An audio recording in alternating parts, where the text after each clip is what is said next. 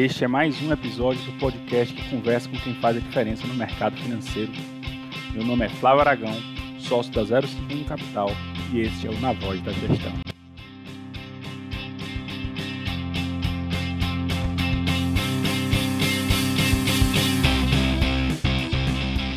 Weiner, é... obrigado pelo tempo, obrigado por, por ter disponibilidade aqui com a 051, tá? É, vamos iniciar aqui hoje o nosso primeiro episódio, no nosso primeiro podcast aí, conversando com o gestor, é, entendendo um pouquinho da casa, entendendo um pouquinho da gestão, e o que é que ele viu aí de 2020, o que é que viu de 2021. Weiner, explica aí quem é André Weiner. Flávio, primeiramente agradecer pelo, pela oportunidade, tanto a você quanto a 051. Então, eu, eu trabalho no, no, no, meio de renda variável já há 21, 22 anos. Eu me formei em economia nos Estados Unidos e comecei minha carreira lá mesmo, na antiga Salomon Smith Barney, em 99, 98, 99. Regressei já na, na parte de renda variável. Regressei ao Brasil, onde eu tive minha formação como analista no Banco Pactual. Tá? Eu fiquei do, de, de 2000 até 2004 é, posteriormente, indo iniciar a, a, área de renda variável da Gap, né, hoje conhecida como Sharp, depois de um spin-off. E, e, em 2008, é, começando o braço de gestão de recursos do Grupo XP, de onde eu me desliguei em 2013 para fundar a Atena. Né. Então, acho que um histórico já muito longo e focado em renda variável, é, com experiência já de tanto construção de uma casa, uma área de equity dentro de uma casa multiprodutos, como construção de uma asset dentro de um conglomerado financeiro. Né, eu acho que a Atena ela consegue trazer todo esse histórico que, nós, que eu tenho e que a nossa equipe tem, é, só que de uma forma independente, né, onde você consegue alinhar muito melhor o cliente com o fundo e os sócios da empresa com os clientes, né, porque você não tem interesses cruzados. Acho que todos aqui só são remunerados por, assim, em cima de um resultado que é o mesmo resultado do cliente. Então, é, o, o, meu histórico e a nossa forma de enxergar enxergar investimento e gestão de recursos passa muito por esses pilares. Quanto tempo que o, o assim o time, o core ali da, da, da Atena está junto já trabalhando, vai? Esse é um ponto importante, Flávio. Apesar da Atena, a Atena não é uma casa recente, a Atena já tem basicamente sete anos de vida, mas os dois cofundadores, eles, é, eu e o Carlos, nós trabalhamos juntos desde 2004. Carlos entrou como meu estagiário na Gap.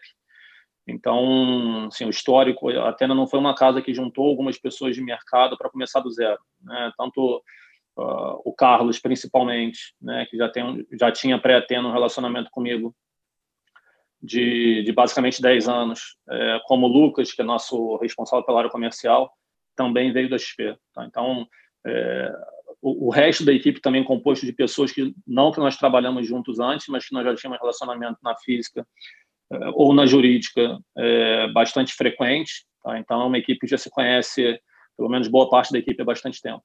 Hoje são quantas pessoas na, na Atena? Hoje nós somos 13, indo para 14, tá? e, e no, no, no, segmento focal da empresa, né? que, é, que é análise e gestão, nós somos hoje oito pessoas indo para nove. Tá? Então, é, a ideia é ser uma casa realmente enxuta, Flávio, pelo que eu comentei no início, de ter um único objetivo. Né? Então, o nosso, depois a gente pode entrar um pouco na, na, na, filosofia de investimento, mas como realmente a gente não faz aqui investimentos oportunísticos ou procurando trigger de curto prazo, coisas dessa natureza, é, o nosso foco realmente é em estudos. Eu não acho que você precisa de uma equipe é, tão, tão grande para isso, acho que, é, de certa forma, gera até uma ineficiência. Tá? Então, se não formos 8, 9 em análise de gestão, talvez 10, no máximo 11, mas acho que dificilmente passa disso. Entendi. Entendi. Hoje a Atena está com quanto de, sobre gestão? Hoje nós temos aproximadamente 1, 1 bilhão e 200 milhões sobre gestão. É, a gente não tem uma ambição, Flávio, de tamanho, aqui a gente tem uma ambição de performance. Então, até é, é, é claro que o tamanho que nós é, podemos chegar vai depender da liquidez do mercado e principalmente da liquidez de, da característica de, de ativos que nós gostamos de investir. Mas é, não temos a menor ambição de ser uma casa de 10 bi, 12 bi, 15 bi, caso né, conseguíssemos chegar lá. O objetivo é ter um, ter um tamanho que nos permita é, manter o nosso perfil de gestão. Tá? Depois a gente entra mais nisso, mas que é bastante focado também em empresas de, de médio porte. Tu comentou um pouco, como já falou ontem um pouco, começou a introduzir a parte de filosofia, né? Assim, o que é que, na tua visão, a Atena tem de diferente do mercado, né, principalmente essa parte de filosofia de alocação de recursos ou filosofia de tomada de decisão? O que é que, na tua visão, vocês têm de diferente? Tá. É, é, eu não gosto muito de, se me permite, claro, de falar assim dos, de, de competidores, né? Mas assim, falando exclusivamente da Atena, é, eu acho que a Atena ela tenta encontrar, acho não, né? Com certeza nós tentamos encontrar um, um meio termo entre a qualidade do negócio, ou seja, nós não compramos, não investimos em nada que nós não achamos que é um bom negócio, tá? Mesmo empresas que estejam num momento ruim, nós só investimos se achamos que a empresa está num processo de se tornar um negócio bom. Tá? Então, essa, assim, essa é a prerrogativa principal de tudo que nós investimos aqui. Mas, junto com isso, nós temos que encontrar valor também. Tá? Então, é, eu, eu, acho que é você defender o lado qualitativo de um case, ele, ele é razoavelmente fácil para qualquer case, para qualquer empresa. A dificuldade é você ver quanto disso já está no preço de um ativo, se você já não está pagando cenários é, excessivamente otimistas por conta de uma empresa com qualidade diferenciada. Então, acho que o, o, o, que a Atena tenta muito buscar é isso. Tá? O que fica mais complicado, em, né, depois a gente entra mais nesse ano de 2020, o que acaba ficando mais complicado em anos como esse, né? anos que as pessoas procuram muito mais os temas, né? o tema e-commerce, o tema digital, o, e, e, o valor das empresas, né? o, o valuation das empresas é, mesmo que não tenha que ser primeiro plano, eu não acho que é primeiro plano, acho que a qualidade vem, vem muito antes, mas ele tem que estar englobado em, algum, em alguma escala. Né? E esse ano acho que foi algo que, que pesou muito pouco. Tá? Então, acho que essa, essa mescla é essencial para você fazer investimentos em boas empresas, mas com margem de segurança também. Uma, uma pergunta assim, vai, né, de uma pessoa que eu sou, tenho menos, bem menos tempo de mercado, né, mas já quando eu até comecei a investir, dava assim, muito valor até para a parte de, de, qualidade, de valor. E hoje parece, né? Assim, parece ter uma tem sensação quando a gente conversando com algumas pessoas, mais principalmente pessoa física no dia a dia, é de que as pessoas estão começando a valorizar muito a ideia de ciclo novamente, né? De tentar pegar o novo ciclo. Ah, é o ciclo da commodity, é o ciclo da tech, é o ciclo. Você repara essa mudança ou não? Sempre foi assim? O que é que, é, que tu pensa disso? Eu acho que sempre foi, Flávio. Assim, eu acho que o, o, o, mercado, não só brasileiro como global, ele é feito de, de modismos ao longo do tempo. É, então, eu estou no mercado desde o início dos anos 2000, então eu peguei o, o, o estouro da bolha da Nasdaq. Não acho que a situação atual é nem perto daquela, tá? De forma alguma, mas só para. Era a pergunta que era a nossa pergunta. É, não, não acho que tem no mercado, ver, no estouro da bolha, né? Isso, é, mas assim, acho que a situação hoje das empresas de tech é, é, é outra, completamente diferente. Tá? É, então, eu peguei a época aqui do, do, do logo no início do, do pós-Lula, é, pós-Lula assumir né, um, um, um, discurso muito mais pró-mercado que ele teve, que fez com que os bancos passassem a dar crédito. Então, você teve um período que todo mundo queria ter bancos no Brasil, porque crescia muito para o ROI alto. Depois foi o boom da China com as commodities. É, depois, quando o Brasil ganhou o investment grade, foi só, só se ouvia falar de varejo. Quem está no mercado, estava no mercado já em 2006, 2007, lembra do boom de IPO de, de, incorporadora, que era um novo modismo. Então, eu acho que modismos existem vários. Tá? Acho que alguns são justos, outros são injustos, ou seja, alguns de fato você tem uma mudança estrutural e secular no setor é, que faz com que aquilo seja se torne um outro negócio. Então, não é algo cíclico, é algo mais estrutural mas normalmente esses são movimentos mais cíclicos, é, que até já aproveitando, Flávio, são coisas que a gente tenta um pouco se afastar. Né? Então, é, você entender em que momento do ciclo você está é importante, até pelo carrego de qualquer investimento. Mas daí ficar apostando né, se o ciclo agora é de alta, é de queda, qual setor que vai subir, que vai cair, eu acho que ao longo do tempo, a gente, nem a gente, nem, nem a maior parte dos investidores consegue ser ser bem sucedido nisso. Eu acho que é o micro, é o caso a caso, é o empresa a empresa que no, no, no fundo e no fim das contas vai fazer diferença. Entendi. É, entrando agora no em 2020, tá? Assim, o que é que o que é que a Atena teve, o Weiner, a Atena tiveram de lição? Qual foi a maior lição que vocês puderam tirar de um ano como esse? Flávio, primeiro assim, eu acho que o, o dois pontos, né, antes de responder de forma mais direta. Primeiro, assim, análise de gestão, é, o trabalho de análise de gestão é um trabalho de aprendizado e evolução contínua. Tá? Eu acho que tanto em anos bons quanto em anos ruins. É, posto isso, é, esse ano especificamente a gente viveu um evento que não. A gente pode falar que existiu 100 anos atrás, mas a verdade é que nunca existiu, né? porque ele existiu antes da economia moderna, antes da economia como nós conhecemos. Então, foi um evento sem precedente, que ninguém sabia o que, o, o que esperar. Né? Até hoje, já após 10 meses do, do, do início da, da pandemia de forma mais aguda, ainda resta várias dúvidas sobre, não, não, tanto mais, acho que sobre vacina e, e coisas similares, ainda que exista parte né, de, de, dúvidas, mas principalmente como é que vai ser o mundo pós-pandemia. Então, é, não que as dúvidas já tenham sido sanadas, mas é, pelo menos hoje a gente consegue ter uma leitura muito melhor do que há oito, nove, dez meses atrás. Então, tem que fazer esse disclaimer, porque assim, tentar tirar grandes aprendizados de um evento que aconteceu pela primeira vez na história é um pouco complicado.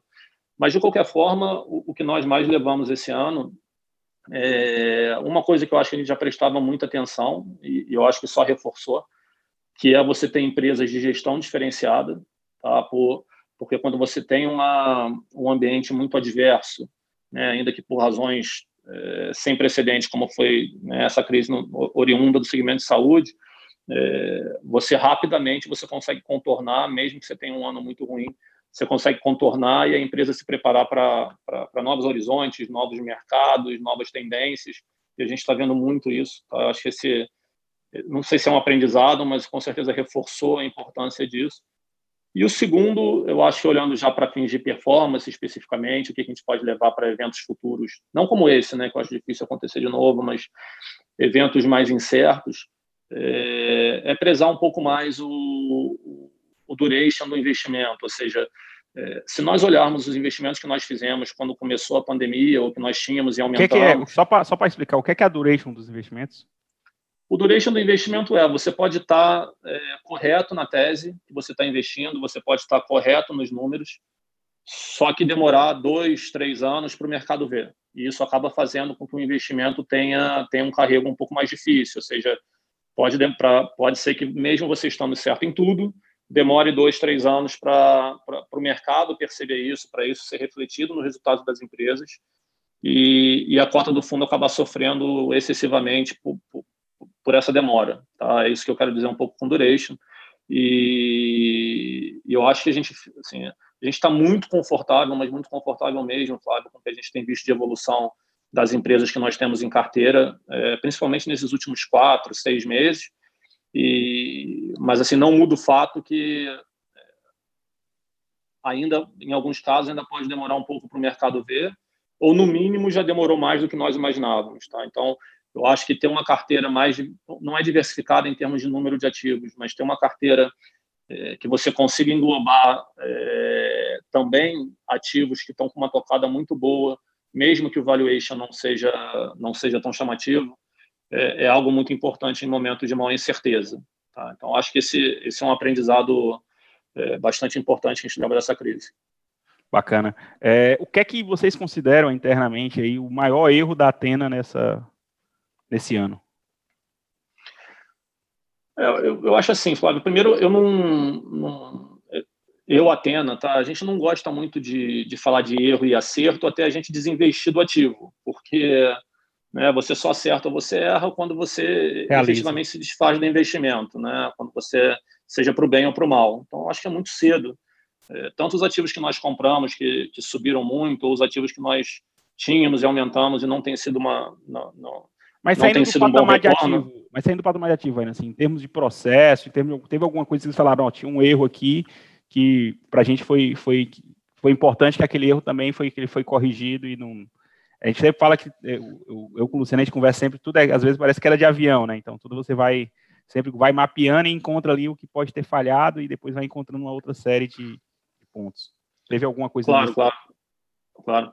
É, não, sim, só para só concluir, assim, acho que na parte de ativos, é, mesmo fazendo esse disclaimer que eu acho cedo para falar de, de erro acerto, eu acho que foi essa de medir, é, pesar de menos o, o carrego dos, de alguns investimentos. Tá?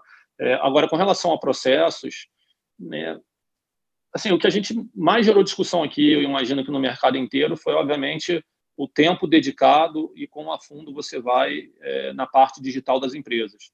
É algo que nós já fazemos há muito tempo, tá? Assim, a gente tem que, tem que deixar claro, por mais que, esse, que essa pandemia tenha acelerado muito esse processo de digitalização dos negócios, isso não começou na pandemia, isso acontece há vários e vários anos, a gente acompanha de perto, e só que agora foi para outro patamar, né? Você teve uma enxurrada de investimentos no setor, com que fizeram com que as empresas acelerassem muito isso, e se eu pudesse voltar seis meses atrás, ou seja, eu acho que o capital humano que a gente contratou e que a gente dedica hoje para maior entendimento de todos esses é, vetores digitais, eu acho que a gente poderia ter feito um pouco antes. Tá? De novo, é fácil falar um pouco em, em retrospectiva, uhum. pós-acontecimento, mas se pudesse voltar atrás, eu acho que é um processo que nós teríamos acelerado.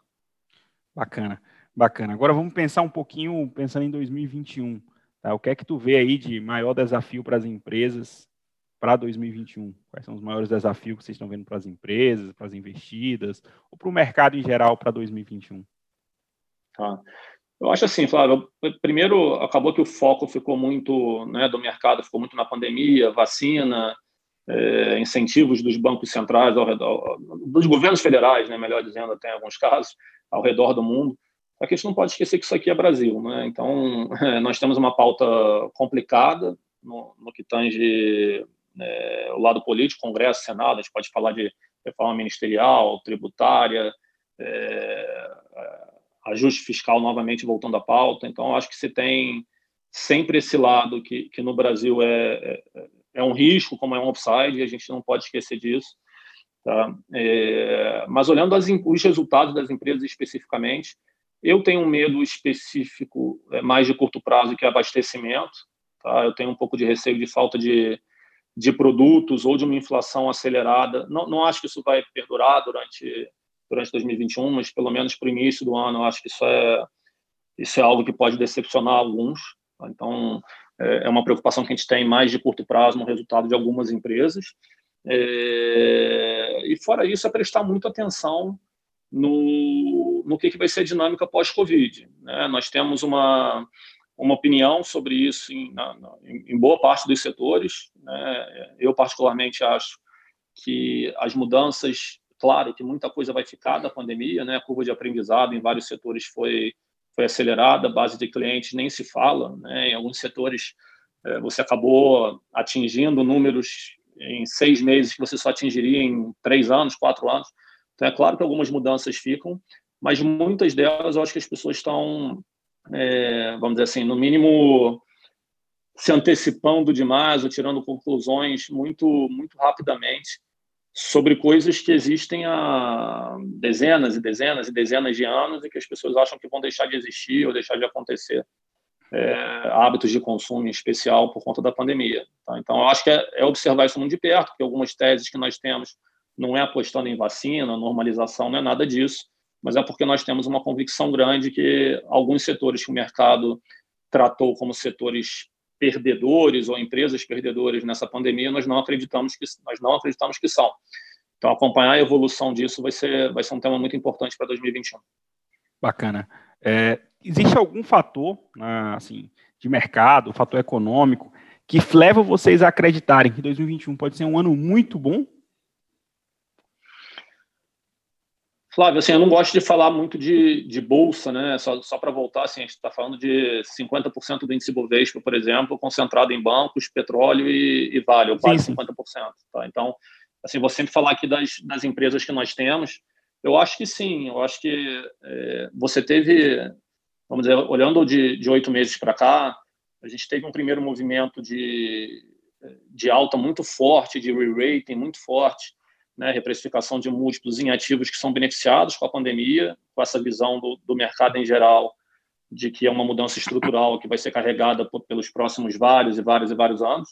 É, e agora, num, numa janela mais recente, a gente teve é, uma performance muito positiva das blue chips, que acho que oriundo principalmente da entrada de capital estrangeiro, que foi recorde no, no, no mês de novembro aqui no Brasil. Então, normalmente, quando esse dinheiro vem, ele vem primeiro, né, ele não é um investimento estrutural, ele normalmente vem nas blue chips é, e só depois, quando, quando o investidor estrangeiro fica mais confortável, que ele começa a olhar os cases mais, mais microeconômicos, que é onde nós mais focamos. Tá? Então, eu acho que, é, salvo uma, né, uma, uma, outra infelicidade no, no ramo da saúde, é, eu acho que tem tudo para os cases microeconômicos, as empresas que foram taxadas de perdedoras, mas que, na nossa opinião, não são, elas serem as grandes vencedoras no, no, na janela de 2021, tá? o que deixaria, é, o que cairia muito mais no nosso perfil de gestão. É interessante, né? Tu falou até dos micro aí, das microempresas, das empresas menores, né, do que essas blue chips. Vocês, pelo tamanho que vocês ainda têm, né, vocês conseguem olhar bem esses cases de perto, né? Porque daqui a pouco chega num tamanho que às vezes não faz nem sentido, né? Então, você pegar uma empresa que negocia Isso.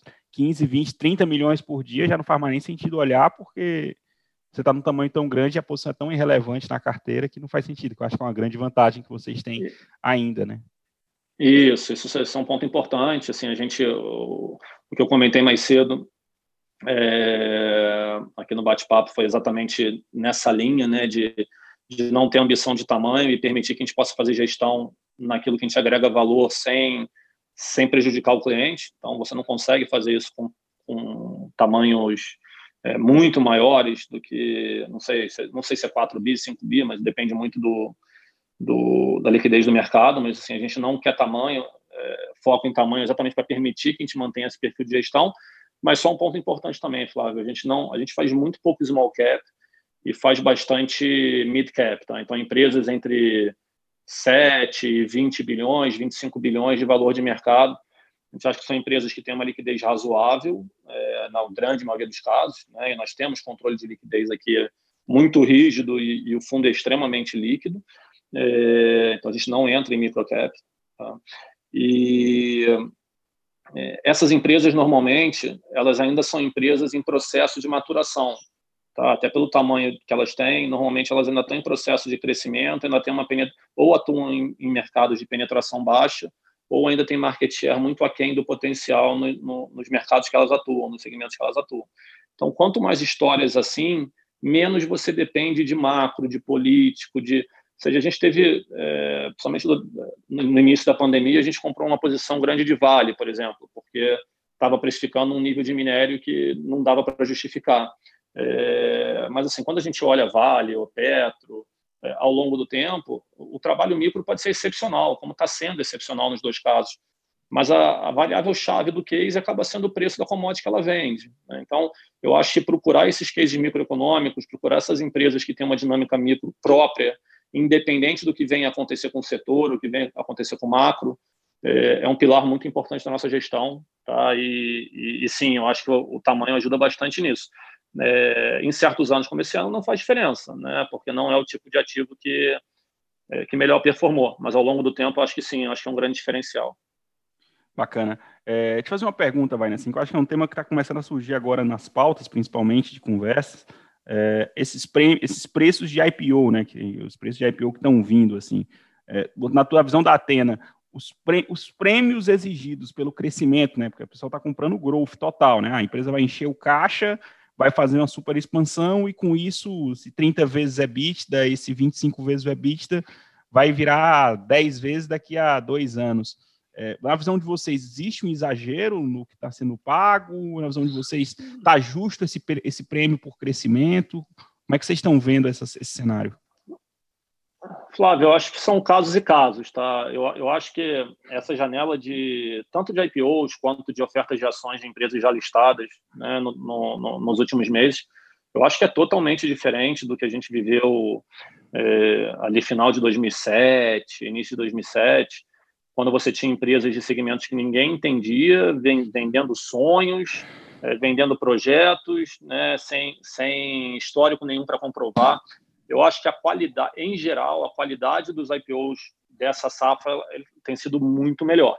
É, então, o problema tem sido mais onde você, onde você mencionou, tem sido muito mais no valuation do que na qualidade das empresas. Acho que as empresas ruins, a grande ruins ou abaixo da média, vamos colocar assim, a grande maioria nem conseguiu sair, né, nem conseguiu levantar o capital. Então, eu acho que é, fica mais o questionamento no valuation. E aí eu acho que tem de tudo, tá? Eu acho que você tem setores é, que sim, você tem múltiplos altos, é, mas que você consegue justificar com mapeando um potencial de crescimento absurdo. Né? Segmento de saúde é, é um desses setores.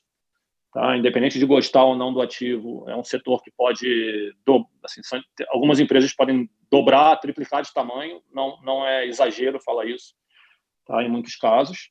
É, mas você também teve IPOs que são, vamos dizer, é, pouco exigentes em termos de, é, de valuation também. Né? Ou seja, empresas boas, né? É, acho que eu posso até mencionar um pouco no, no, no ramo de incorporadoras, assim, empresas boas, com ROIs elevados, líderes nos setores que atuam, geradores de caixa, e saindo a 1,4 vezes book ou 1,5 vezes book. Né? Então, eu não, não, não acho que os IPOs vieram uma barganha, eu acho que alguns vieram, sim, esticados.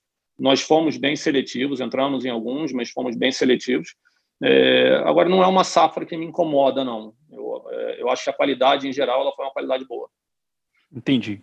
Entendi. Tem alguma coisa hoje que te assusta no mercado, vai? Já a tua experiência já te dá, já te deixa com muito menos medo do que te deixava aí em 2007, 2006, onde a gente vivia um momento parecia parecido, né? Assim, saída, um crescimento de preço de commodity, muita liquidez no mercado.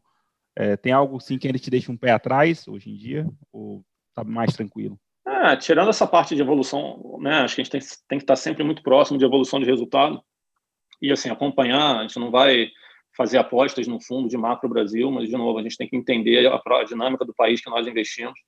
É, mas eu acho que isso vai valer sempre, né? Se me fizer a pergunta todo ano, Flávio, eu sempre vou ter que levantar esses pontos, né? Então, eu diria que é um, vamos dizer assim, são temas atemporais. Agora, específico, é, mais voltado para o lado técnico de mercado, me preocupa um pouco a, a, rapidez com que houve incremento de pessoas físicas na bolsa né? E, e por mais inteligentes e capacitadas que com certeza várias delas sejam é, para investir seu próprio capital, é, assim, elas não têm o nível de entrada que, o, que os gestores profissionais têm. Né? Então, você não sabe, no fundo, o que está fazendo a pessoa investir ou não naquele ativo. E eu, particularmente, tenho um receio de estar tá sendo muito influenciado por temas, né? tema digital, ou relatórios de terceiros, ou ou acabar fazendo algo né, inflando o preço da ação pelas razões erradas. Tá? Essa é, esse é um receio. E o outro receio, assim, teve um grande, apesar do investidor estrangeiro só estar tá voltando agora, devagar ainda, foi, foi, forte em novembro, mas se você olhar acumulado, está né, tá voltando bem devagar. É, você teve um inflow grande no, com juros baixos né, para multimercado e para fundos de ações no Brasil. Então, é, eu acho que os fundos de ações eles, eles é, claro, já tem uma característica muito mais especializada em, em como investir o capital é, em ações listadas. Agora, os multimercados não estão acostumados. Claro, alguns sim, e já fazem há muitos anos, tá? mas, em geral, a indústria de multimercado hoje ela está muito maior em renda variável do que historicamente ela é. Então, né, por conta dos juros baixos e, e, e por, necess... por, por, definição, né, uma procura por outros ativos para gerar retorno. Então, assim, como os fundos multimercado eles têm uma, vamos dizer assim, eles são cobrados pelos clientes, eu posso colocar dessa forma, numa janela mais curta que fundos de ações, na média, me preocupa um pouco a qualidade desse passivo.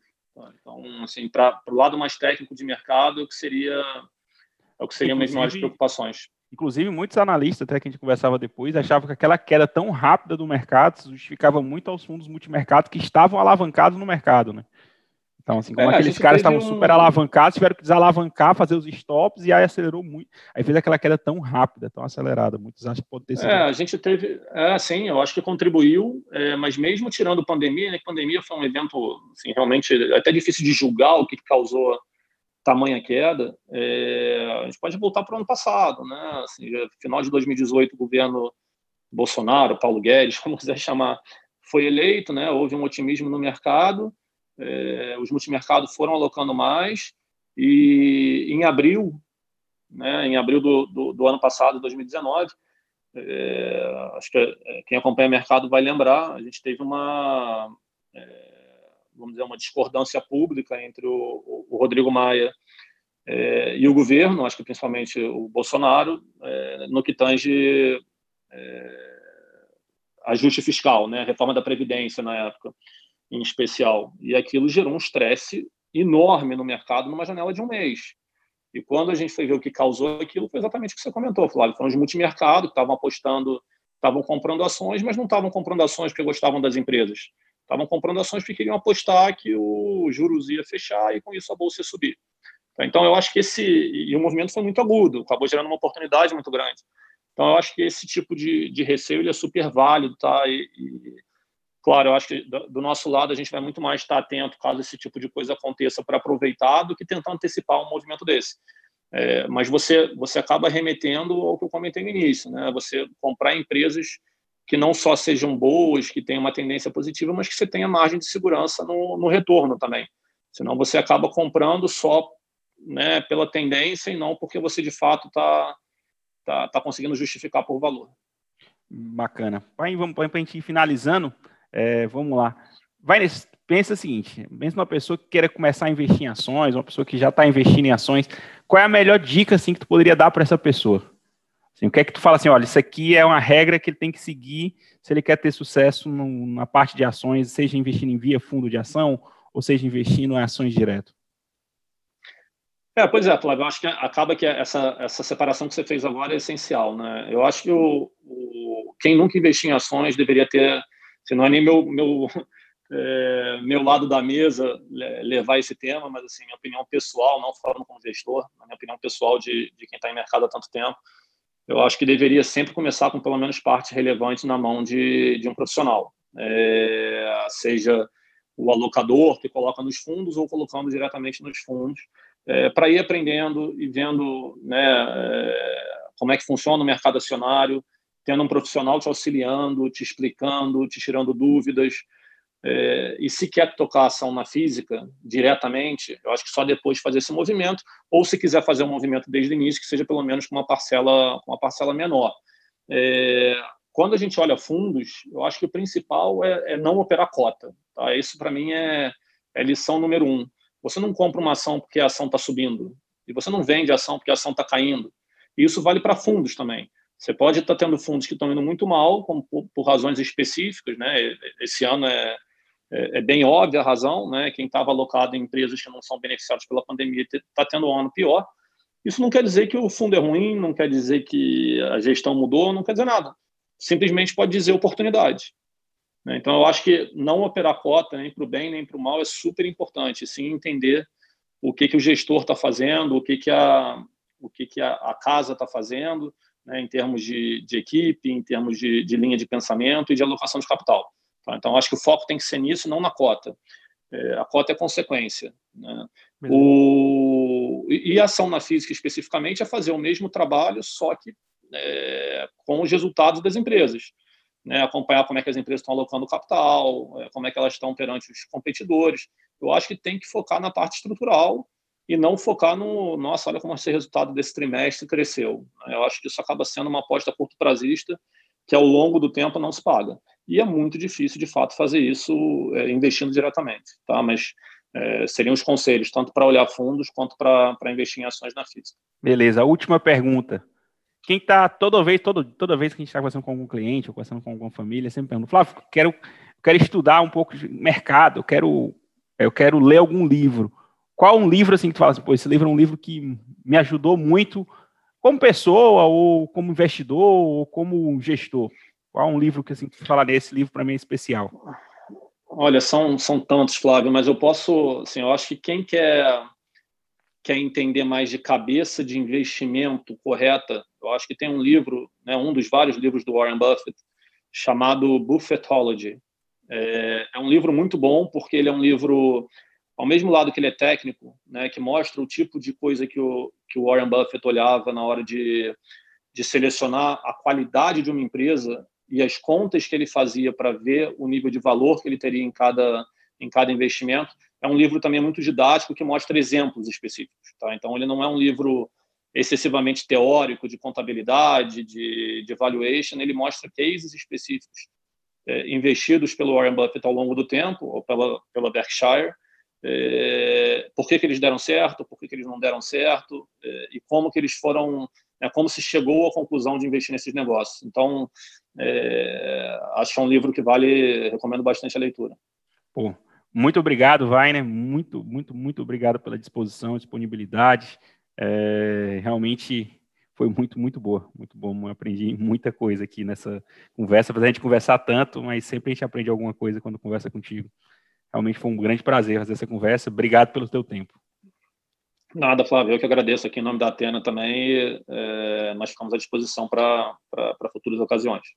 Valeu.